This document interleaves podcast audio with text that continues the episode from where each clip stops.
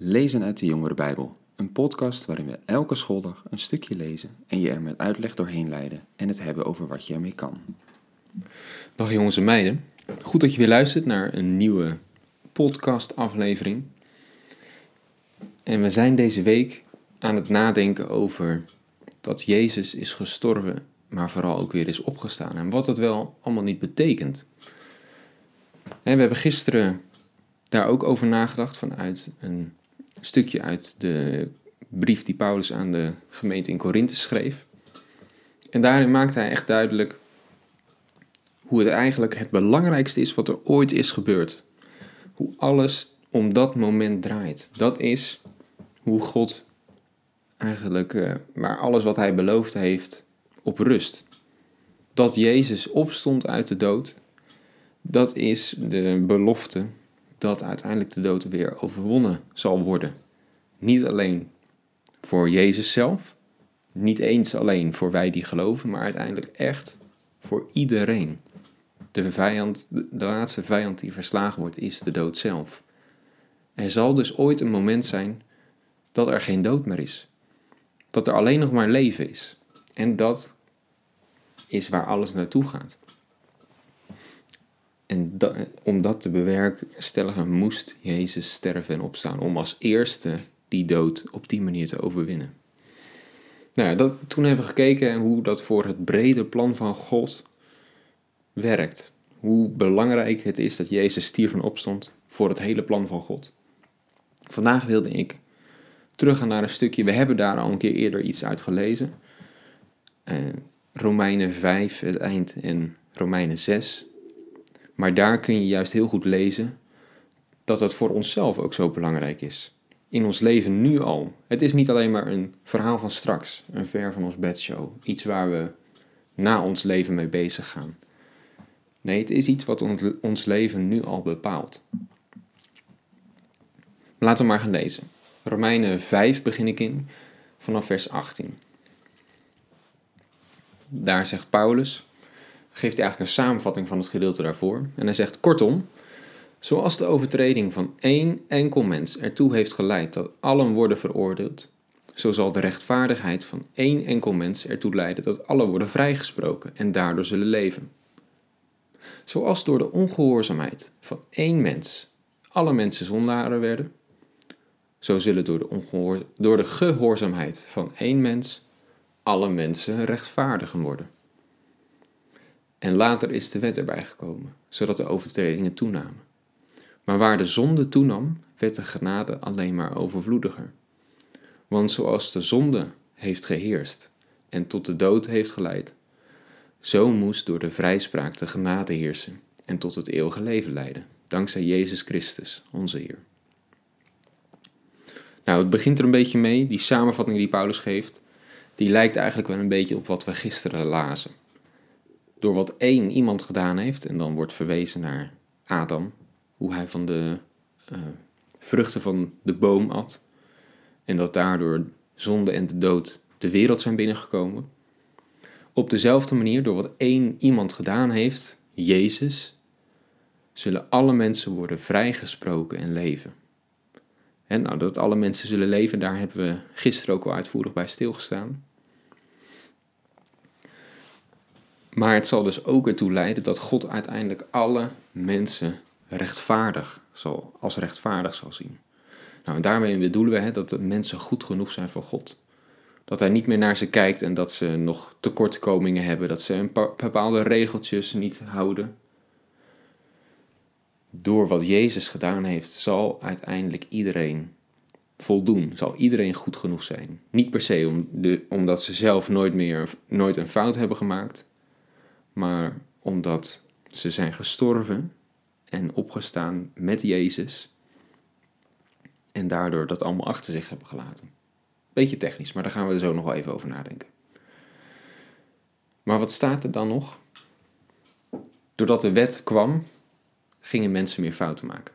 Ja, dat is apart, hè? Wij denken vaak dat God de wet gaf, zodat we wisten wat we moesten doen.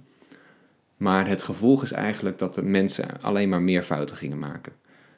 Juist als je weet wat niet mag, als er regeltjes zijn, dan wordt het interessanter om dat te doen. Zo werkt het. De koekjes in de koektrommel worden het interessantst als je weet dat je ze niet mag opeten. Nou, zo heeft dat dus ook met de wet gewerkt. Maar er staat erbij, ja, er werden meer fouten gemaakt, er kwam meer zonde, maar de genade is daardoor alleen maar groter geworden. En genade is dat het een cadeautje is dat we van God dit allemaal krijgen. Dat Hij van ons houdt en dat Hij ons geeft dat we bij Hem mogen horen.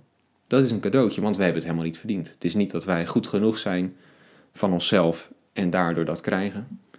Nee, God geeft dat. En dat is genade. En als we dus meer fouten maken, dan verdienen we nog minder. Dus wordt de genade groter. Dat is de redenatie die hier staat. Interessant. Zou je dan niet kunnen zeggen, hè? Misschien denk je gelijk ook al zelf door. Als wij dus meer fouten maken, dan wordt het cadeautje groter. Moeten we dan niet juist zo gaan leven? Hè? Alles doen wat we zelf willen. En dan maar ervoor zorgen dat we meer fouten maken en het cadeautje van God nog groter worden. Nou, Paulus voelt dat aankomen en hij gaat erop in. In Romeinen 6. Laten we daar even doorlezen. Betekent dit nu dat we moeten blijven zondigen om de genade te laten toenemen? Dat in geen geval. Hoe zouden wij, die dood zijn voor de zonde, nog in zonde kunnen leven? Weet u niet dat wij die gedoopt zijn in Christus Jezus, zijn gedoopt in zijn dood? We zijn door de doop in zijn dood met hem begraven, om, zoals Christus voor de macht van de Vader uit de dood is opgewekt, een nieuw leven te leiden. Als wij delen in zijn dood, zullen wij ook delen in zijn opstanding. Immers, we weten dat ons oude bestaan met hem gekruisigd is, omdat er een einde moest komen aan ons zondige leven. We mochten niet langer slaven van de zonde zijn. Wie gestorven is, is rechtens vrij van de zonde. Wanneer wij met Christus zijn gestorven, geloven we dat we ook met hem zullen leven. Omdat we weten dat Christus, nu hij is opgewekt uit de dood, niet meer sterft. De dood heeft geen macht meer over hem.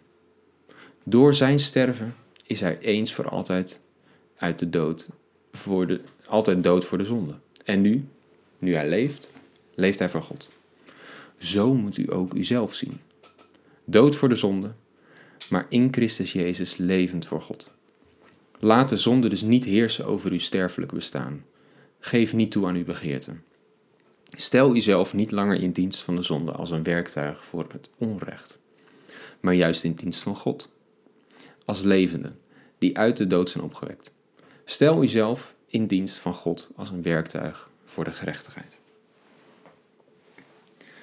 Kijk, waar Paulus het heel vaak over heeft in zijn brieven, als hij het heeft over wat het betekent dat we zijn gaan geloven. Hij heeft het dan heel vaak over een beeld van een oud leven en een nieuw leven. Een leven voor dat we wisten wat er allemaal gebeurd was en we gingen geloven en na. En hij heeft het dan eigenlijk altijd over dat als wij nog niet geloven, als wij voor dat punt zijn, dan leven we eigenlijk altijd, ja, we doen gewoon wat we zelf leuk vinden. We houden geen rekening met God, maar we gaan vooral alles wat we begeren, alles wat we willen, dat gaan we achterna. Daar houden we ons mee bezig, daar draait ons leven dan om. Een leven zonder God. En dat oude leven, Paulus die zegt dan, we zijn slaaf van de zonde. De zonde en die verlangens in ons, die ons de verkeerde kant op trekken, die bepalen wat wij doen in ons leven. Nou ja, als we dan vervolgens tot geloof komen, ja, dan gaat er een hele andere wereld voor ons open. Dan gaan we anders naar de wereld kijken en dan gaan we anders kijken naar wat het belangrijkste is in het leven. Dat is niet meer voor jezelf leven. En er is ineens een God waar we mee rekening mogen houden. En als we gaan geloven, dan staat er ook dat God zijn geest aan ons geeft. En die geest, dat is de kracht in ons leven om anders te gaan leven, anders te gaan denken. En ook daadwerkelijk op een andere manier keuzes te maken. En dus anders te gaan wandelen. Nou, als je wel eens van die verhalen hoort van mensen die tot geloof zijn gekomen en volledig van misschien een of andere crimineel tot echt een vurig gelovige zijn gegaan. Dat is wat God doet. Dat is wat hij met zijn geest doet. En dat is dat nieuwe leven. Kijk, niet bij iedereen gaat het zo spectaculair hoor, als in zo'n voorbeeld. Ook bij mijzelf niet. Misschien bij jullie ook niet. Bij mij is dat meer een soort langzaam stapje voor stapje geweest. Dat ik steeds meer erover ben gaan nadenken en dat het steeds belangrijker voor me werd. Dat is ook hoe de Bijbel over dus spreekt, dat het groeit. Maar dat is het beeld wat Paulus dus heel vaak gebruikt. Een oud en een nieuw leven. En hij haalt er ook de doop bij. Dat is eigenlijk ook een beeld, wat dat uitbeeldt. Je gaat onder in het water en dat is een soort van sterven. Je oude leven blijft daarachter en je staat op uit het water in een nieuw leven. Een leven waarin je dus op een andere manier denkt en kijkt en doet. Dat is hoe Jezus, dat Jezus is gestorven en opgestaan, hoe dat nu al je leven mag bepalen. Je gaat er nu al anders door naar de wereld kijken. Je gaat er andere keuzes door maken. Je gaat er anders door in het leven staan. Dus het is niet alleen maar een verhaal voor straks. Het gaat niet alleen maar over de belofte en over de toekomst. Het gaat over het leven nu. En daarom zegt Paulus ook, ja, je kan helemaal niet door blijven leven, maar zoveel mogelijk fouten maken, zodat de genade groeit. Je hele leven is veranderd. Je kan toch niet zo denken? Dat is allemaal gebeurd. Dan kunnen we toch niet terug naar het oude? Nee, laten we ons niet meer leiden door onze verlangens die ons de verkeerde kant op willen trekken. Maar laten we voor God leven. Laten we ons dood zien voor de zonde, maar levend voor God. Nou, daar zit heel veel in. Maar dat duurt ook een leven lang om dat uit te werken. Laten we niet een werktuig van het onrecht zijn, maar in dienst van God staan. Daar zit veel in. En daar kunnen we, denk ik, de rest van de week, van het weekend nog over nadenken. Volgende week gaan we verder. Dit was het voor deze week. Tot ziens.